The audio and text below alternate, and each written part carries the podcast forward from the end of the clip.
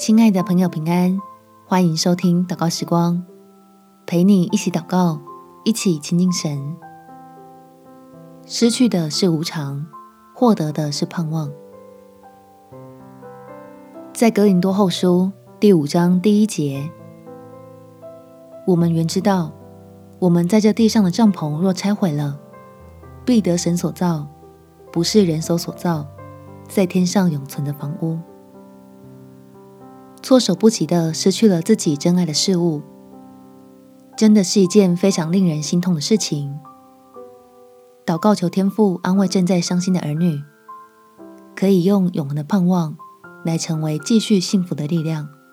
我们且祷告：天父，求你的爱来环抱我，给我平复情绪的力量，让我从舍不得的悲伤里面得到安慰。